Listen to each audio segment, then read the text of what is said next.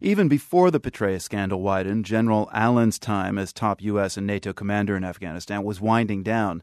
Last month, President Obama nominated General Joseph Dunford to replace Allen. If confirmed, Dunford would become the sixth American commander to lead the war in Afghanistan since the conflict began 11 years ago. The world's Jason Margolis has more.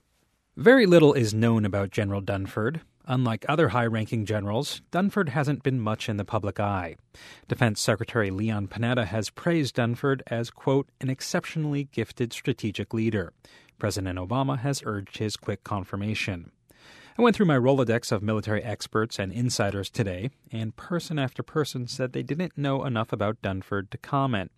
Marine veteran Paul Kane does know the man, though. I'm on a first name basis with him. My name is Paul, and he's, his name is Sir. Kane served under Dunford, training the first Marines that entered Iraq before the war began. Kane is also a former fellow at Harvard's International Security Program.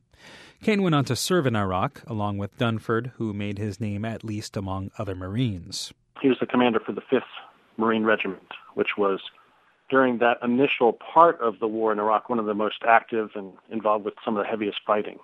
He has a nickname. He's known in the Marine Corps as uh, Fighting Joe Dunford because of that particular command. In 2005, Dunford returned to the Marine Corps headquarters in Washington. He rose up to become the second highest ranking officer in the Marine Corps. The role he's had in the Marine Corps is Assistant Commandant of the Marine Corps, which is essentially the Chief Operating Officer for the Marine Corps. So he oversees the day to day operations of the United States Marine Corps. When Dunford took over that task, the U.S. military was exiting Iraq and surging in Afghanistan. Dunford has been to Afghanistan, but has never served a tour there. Tom Donnelly with the American Enterprise Institute in Washington says this makes Dunford a curious choice. The question is not what's right about General Dunford, which there may be a lot, but how come General Rodriguez, who is the natural successor to General Allen, isn't getting the job? Donnelly was referring to General David Rodriguez, who has spent significant time in Afghanistan. Donnelly says he thinks the White House tapped Dunford because he's divorced from the Afghanistan surge and is not emotionally tied into the operation. So I think this is, at least in part, a way of giving uh, the White House a freer hand in designing the policy and then outlining the pace of the drawdown between now and 2014 and in uh, defining whatever the residual force might be.